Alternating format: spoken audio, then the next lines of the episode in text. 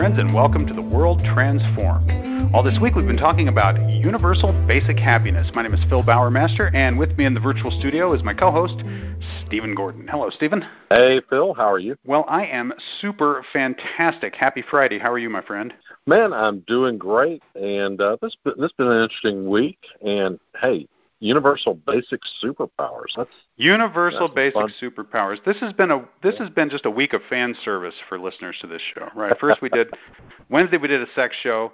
Now Friday, finally here, we're finally going to tell everybody what we think of Avengers: Infinity War, which I'm sure everyone's been on the edge of their chairs trying to decide whether they like the movie or not. Basically, with wait, waiting for us to to tell them. But I thought it would be fun to kind of dovetail talking about that movie with wrapping up our discussion of universal basic happiness. And I have called tonight's show Universal Basic Superpowers. I ended last time. We, we talked so far, we talked about universal basic sex and universal basic happiness and universal basic reality.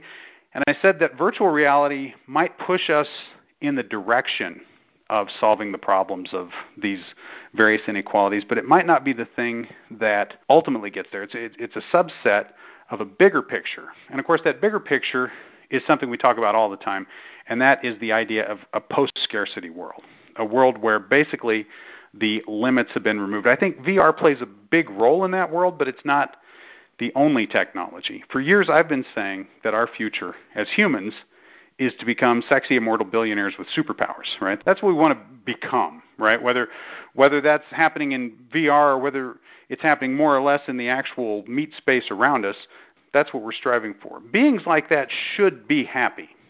And uh, you know, one of the things you pointed out over the years is a piece that seems to be missing from that formula, sexy immortal billionaires with superpowers, is good, right? We need to be good people who right are sexy and immortal and billionaires with superpowers. But but yeah. the, you could you the, could be all those things, Phil, the sexy immortal billionaire with superpowers, and be Lex Luthor. Arguably, Loki, right, falls into that category, right? I, right. I think there are a lot of women who would say that, that that's what Loki's like. So uh, uh, Thor, on the other hand, right, also uh, falls into that category. So you want to you want to be a good person in addition to having achieved that state. But really, that's what we're talking about. We're talking about letting technology move us in a direction where it doesn't matter that as, where, where some of these differences, some of these bad breaks that we kind of get as humans throughout our lives get made up for. We're not all rich currently, but in the future, I think anybody who wants to be if not rich, anyone who wants to live the life of a rich person will have the opportunity to do that. I think that in the future, we'll all be as good looking as we want to be right? We'll all be as charming as we want to be. So if there is a companionship or romance or sex deficit in the world, it won't be due to that, right? It won't be due to the fact that you, you drew a bad hand in the genetic lottery, right? That will that will be something that can be overcome. It doesn't guarantee that everybody's going to be happy necessarily, but I think there will be other there will be other pieces of the post scarcity puzzle, other pieces of the transhumanist puzzle that will slot into place and that will address those. But ultimately, I think we've got to look for a combination of virtual reality, a combination of nanotechnology, artificial intelligence, all these technologies working together to give us just a really different kind of reality than the world we live in before. And the big difference is the limitations that we currently experience, the scarcities that have plagued us throughout all of our history no longer really come into play. Once you take those out, then I think you've really done away with the inequality pro- problem. Even if you've got some people who are trillionaires and some who are billionaires, you could say, well, there's massive income inequality there, but I'd take it, right? If I could move ahead a century and live in the world where I'm a billionaire to somebody else's trillionaire, I think I'd be okay with that. Personally, I don't know. How about you, Stephen? Maybe not. You got to be the trillionaire, right? Some, I, I think there is something to be said of you know the keeping up with the Joneses problem. I mean, you know, yeah. there's there's there's always this thing. Yeah, we we we're doing so much better than we did 10 years ago, but still, you know, every, everyone else has this and we don't. If it comes down to the fact that you're a trillionaire and I'm a billionaire and you don't get to buy anything I can't buy, right?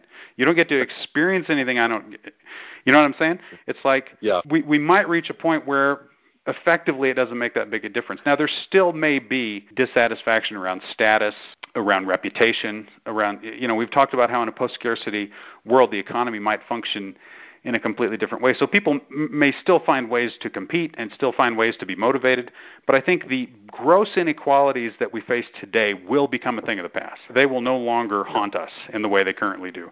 I mean, especially when you have the the inequality between people who have enough to eat and those who don't. That kind of stuff, right? That all gets taken care of. That stuff we definitely do away with. And then we get the superpowers. Basically, we we become the Avengers. I, I think that this whole philosophy is in play in the movie Infinity War. So from here on in, we're going to be talking about the movie, and we're not stopping at some point saying spoilers ahead. Spoilers are ahead from here on in. Uh, are you with me on that, Stephen? We're just Uh, when we talk about movies, we spoil them, right? So oh yeah, yeah. so here's here's what I think's going on in Avengers Infinity War, okay? Basically, Tony Stark and the Avengers generally, they're transhumanists, right? And they're actually Right. working towards a world of abundance. Tony has worked on free energy and things like that, right? And he's worked on this technology that makes us smarter and makes us better and brings all these benefits to the world. Thanos is a Malthusian, and he is out to kill half of all the living things in the universe. Maybe you can explain it, Stephen. What, what, what's his what's his goal there?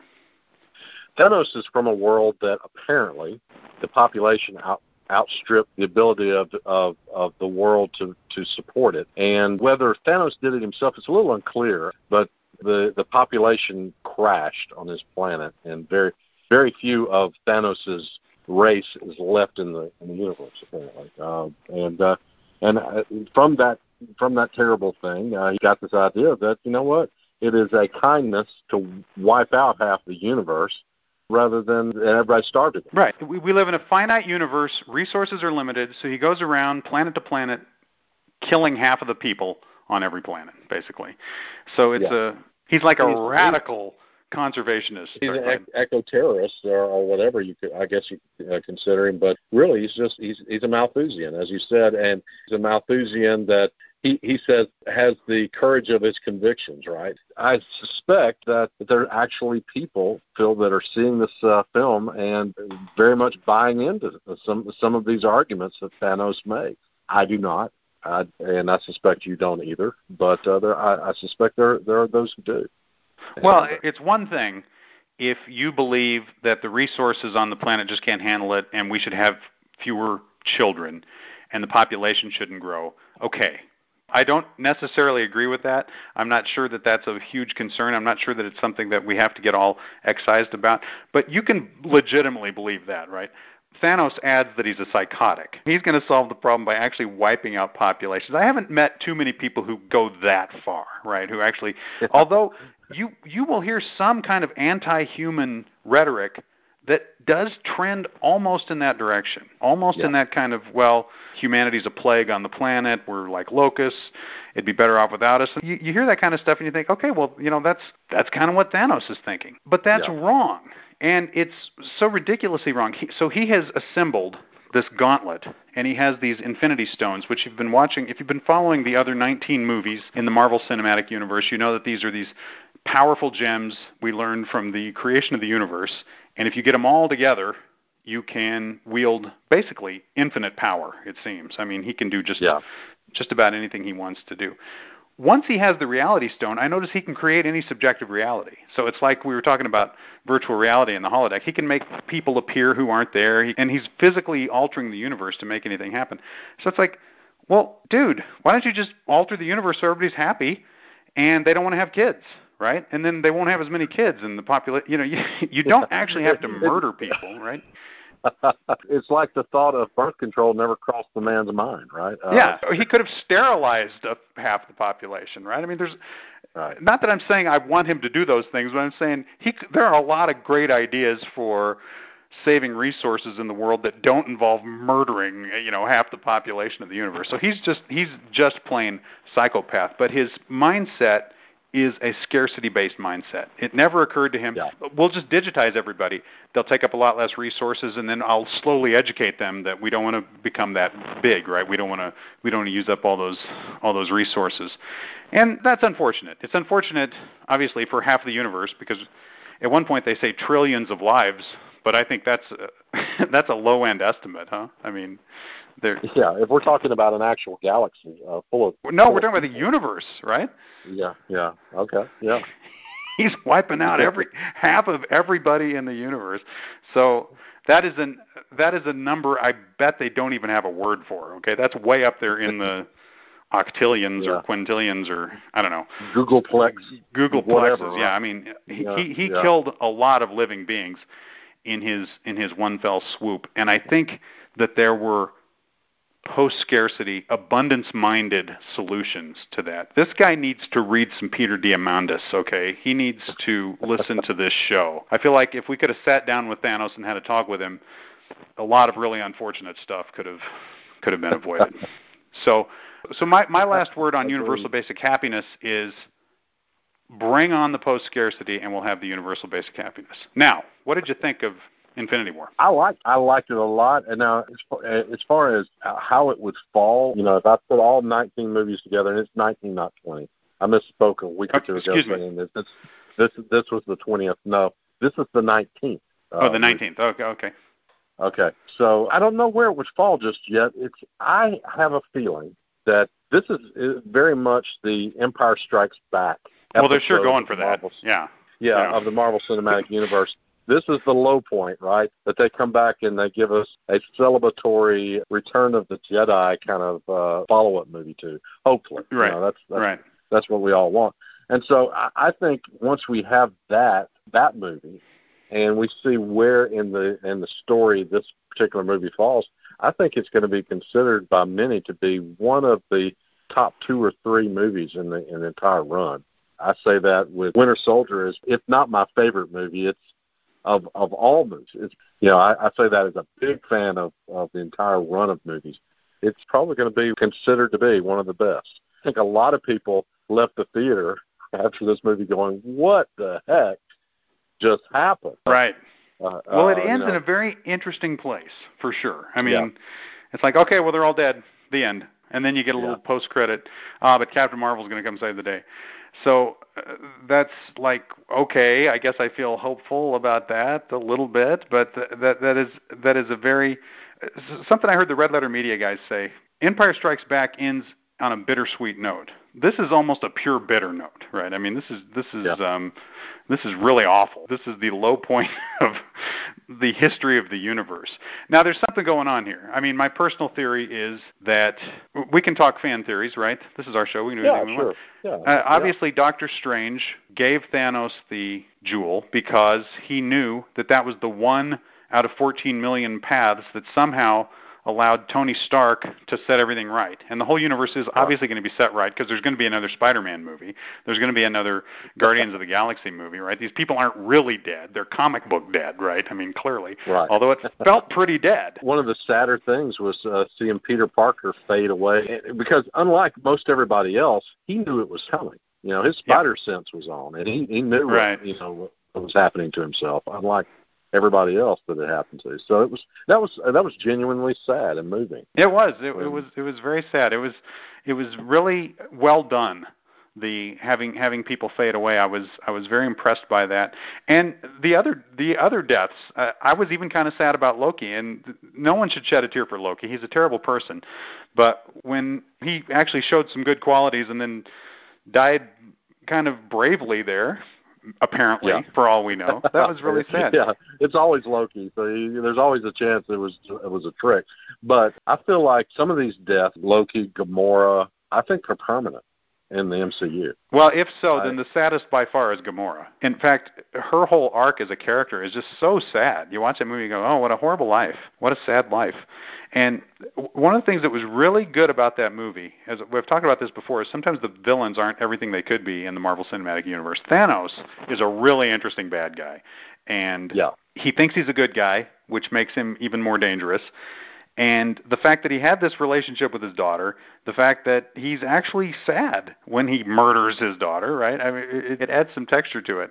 And I really want him dead in a big way. So I am looking forward to the movie That's next the time year. that they've done their job. As when you want the bad guy gone, you know he's got to go.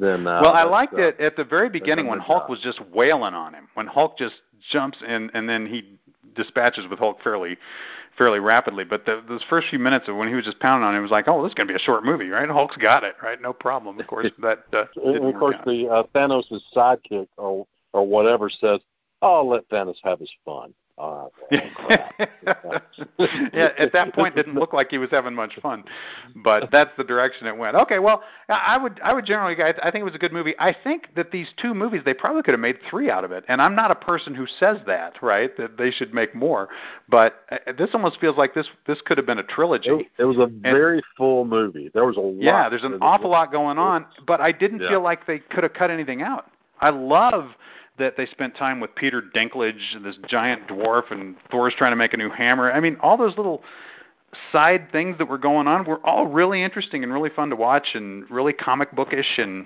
uh, Yeah. I, it's not often that I'll see a movie that lasts that long, and I'm like, I, I could have watched more of that. You know, I could have, uh, I could have seen some more of that. If It was if, a two-hour, forty-minute movie, making it by far the longest of the cinematic universe movies, and it didn't feel all that long.